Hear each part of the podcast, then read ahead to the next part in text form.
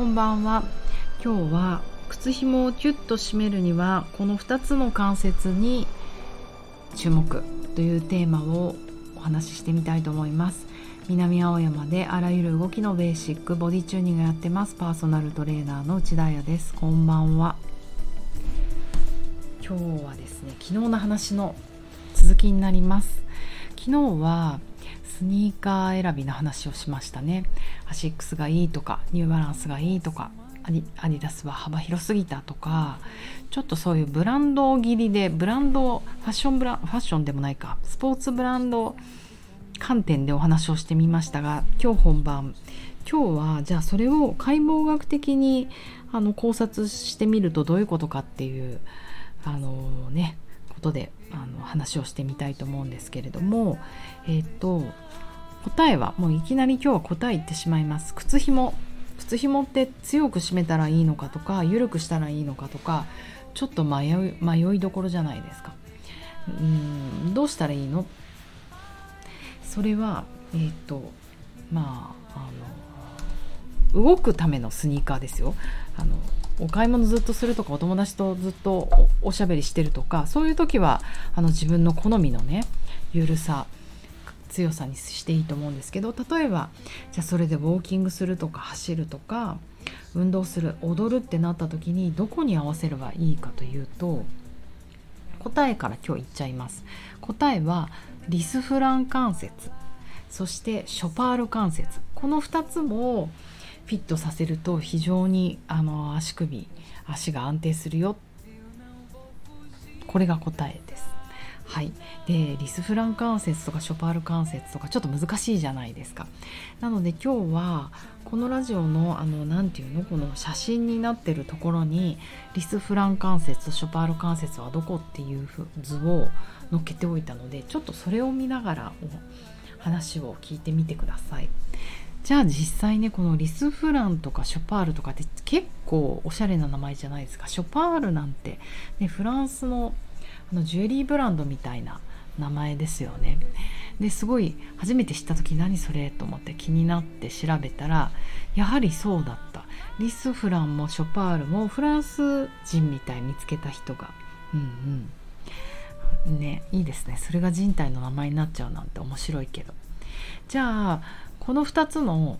関節の場所はどこかというとちょっと復習していくとまず皆さんまあ足出していただいて上から足を見る。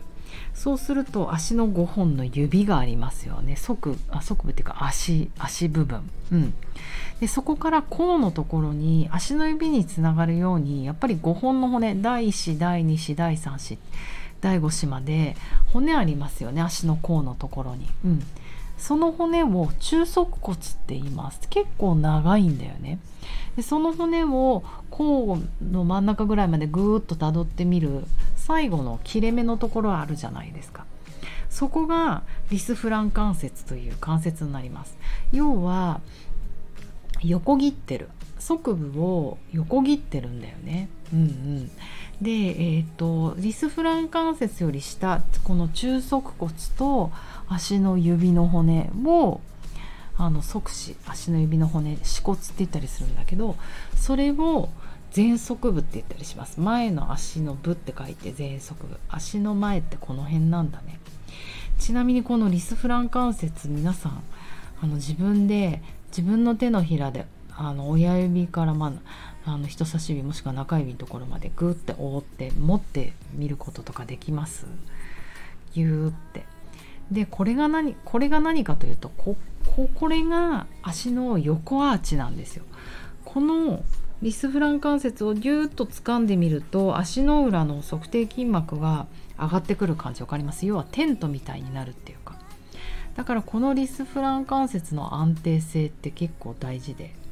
私結構左足とかこれがぐちゃぐちゃなんですけどこれをギュッとさせるとうんちょっと今やってみて私も今やってます。どうですか？めちゃめちゃ足気持ちよくないですか？わかんない。それ私が普段壊れやすいからこの関節が崩れやすいからこれを自分のね手でキューってフィットしてあげるとなんかねエネルギーがねこっから漏れてっちゃうんですよいつも。それが、うん、止められて最高気持ちいいと思います。どうですか皆さんは。うん。これがリスフラン関節です。あのね小指の方がちょっと下がってるよね。小指の側視の方がやっぱり長い長いっていうか下にあるからちょっと下がってます。そしてじゃあショパール関節はどこかというともうちょっと、えっと、足首寄りになりましてかかとの骨の方に近くなるんだよね。要は何て言うのかな。足をフレックスにフレックスってかかとグッて出すことでグーッと曲げた時にあの直角に折れるじゃないですか。そこのところだったりするのですがそこのところもぐーっと掴んでみるとどうですか？私こっちの方がすごく気持ちいい。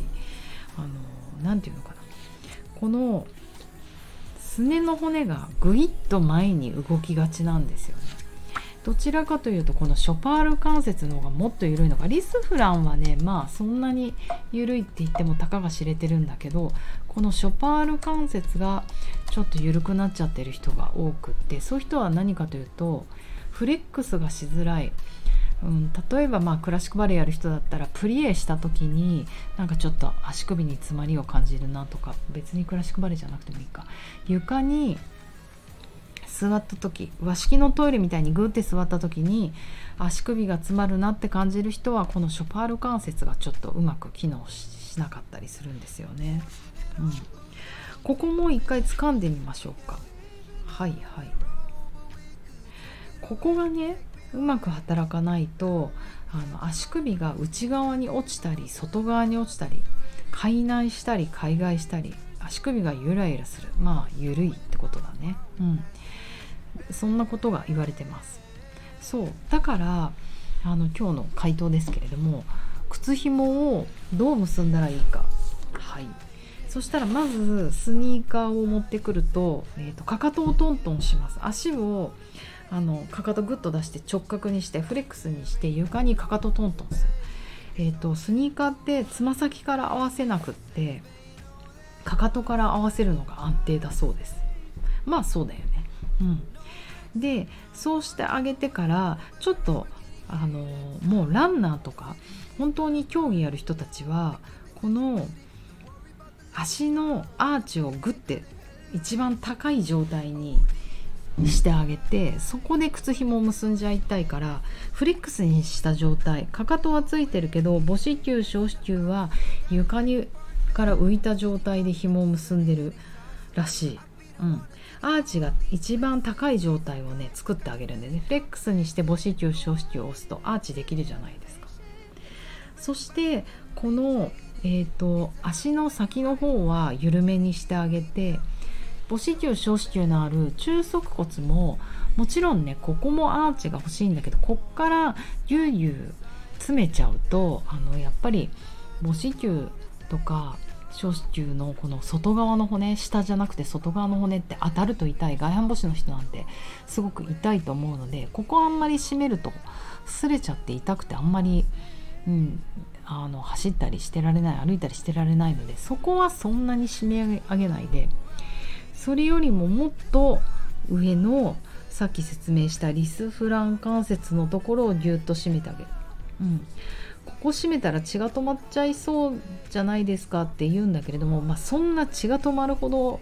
神経が流れないほどはもちろんやる必要ないと思います。ただやっぱりアーチをねちょっと人工的に作ってあげる安定させてあげるっていうホールドホールド感がそうね。痛いほどじゃないホールド感がある程度にやってあげる。これも靴紐でテンションかけてあげるってことですね。そうするとアーチ上がりやすくなります。うん、さらにこのショパール関節もうちょっと足首のこの切れ目のとこだよね。上のところもギュッとしてあげる、うん、私みたいにこのショパール関節が緩くてすねの骨がグイッと前に飛び出やすいんですよ。だからここの安定性が私にとっては一番大事で、まあ、昨日からちょっとアディダスのことばっかり言って申し訳ないんだけどアディダスのあのアステアってやつですよね。昨日話に出たアステアアスターか。アステアかアスターか忘れちゃったけど。要は今流行ってる厚底で横幅が広くってコロンとしたなんか宇宙に飛んできそうなドクター中松っぽい靴です。知ってる？そんなの。昭和生まれの人昭和世代の人しか知らないよね。そう。それに一番私がうわって思ったのはあのあまりに性能を良くしすぎていて靴スニーカーでいうこのベロの部分下の部分がものすごいクッション性だったんですよ。あまりにクッション性が強くて紐が締まらなかった。だからあの解剖学的に言うとリスフラン関節とショパール関節の固定が全然できなかったんです。それどころかそのクッションがすごすぎて、えーと、足の横アーチを思いっきりグッて潰された感じがした。なぜなら私があの横アーチが弱いからです。本当。私のせい、うん、だからこの横アーチがあんまりない人横アーチがない人って何かっていうとうん、そうね。子供子供の時というか若い時にずっとハイヒール履いてたとかあとつま先で踊るバレエシューズでいっぱい踊る。だからジャズダンサーとかそうか。そういう人たちって母子球小子球のこのパッドパッドのところをずっと落としてるからアーチがちょっと崩れやすいんですね。横のアーチが。縦アーチは結構あるんだけど横アーチが崩れやすいと。だからそんな人にとってはちょっとねあのアステアアスターの靴だと潰れちゃうんですよね。だからあのニューバランスとかあのアシックスの靴の方がリスフラン関節ショパール関節が固定できるから履きやすかったっていう話になります。えー、であと大事なのはえーと、そのファットパッドのところ要は母子球小子球のところをあんまりぎゅうぎゅうに詰めるとあの足の指までこなんか苦しくなってきちゃうんですね。原則はどんなスポーツもきっとそうだと思うけど足の指はフリーです、うん、だから靴紐あの転ばないようにしっかりしようと思って足の指からぎゅうぎゅうに締め上げるのも実はあの良くないんだよね。だから今日皆さんは足のつま先とかその辺りはフリーにしておいてちょっとフィットさせようかな。あの歩きやすくしようかなと思う時はリスフランショパールのところをあの調整してみてください、うん、非常に歩きやすいと思います。そうだからあの中足骨のところを横からこうテンションをかけるってことだね、うん、紐で。そう。あとあの発見はこれもちょっといろいろ調べててなるほどなって思ったんですけどえーと、シューシューレースの紐のあの穴があるじゃないですか。靴紐の穴。それってランニングシューズとかちょっとスポーツに特化したスニーカーを見ると,、えっと最後の足首のところにある shoe hole で eyelet って言われたりするんだけど2つあるんですよ。 two eyelets って言われて、えーと、と2つ狭いところにちょんちょんって最後ありません。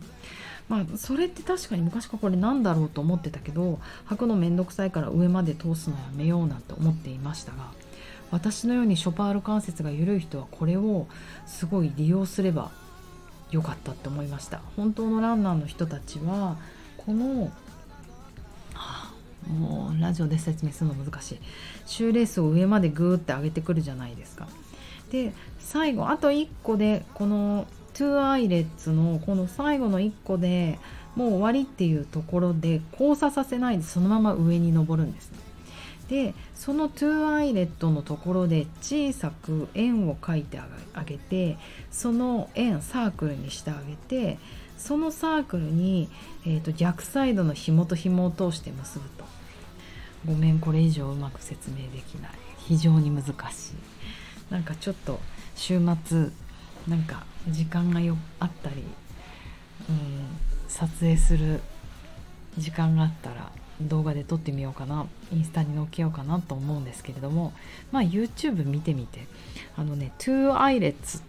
スニーカーって調べるとなんか出てくると思う、うん、そこでショパール関節まで要は結構上までちゃんと締めてあげてショパール関節でがっちり最後はめてあげると。これいいなと思った。このリスフランとショパールをしっかり固定してあげてたら